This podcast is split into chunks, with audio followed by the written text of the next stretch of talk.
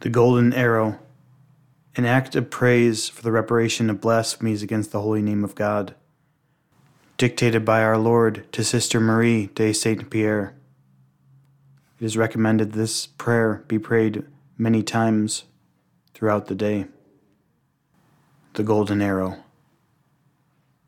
May the most holy, most sacred, most adorable, most incomprehensible and ineffable name of God be forever praised blessed, loved, adored, and glorified in heaven, on earth, and in hell, by all the creatures of God, and by the Sacred Heart of our Lord Jesus Christ, in the most holy sacrament of the altar. Amen. In nomine Patris et Filii et Spiritus Sancti. Amen.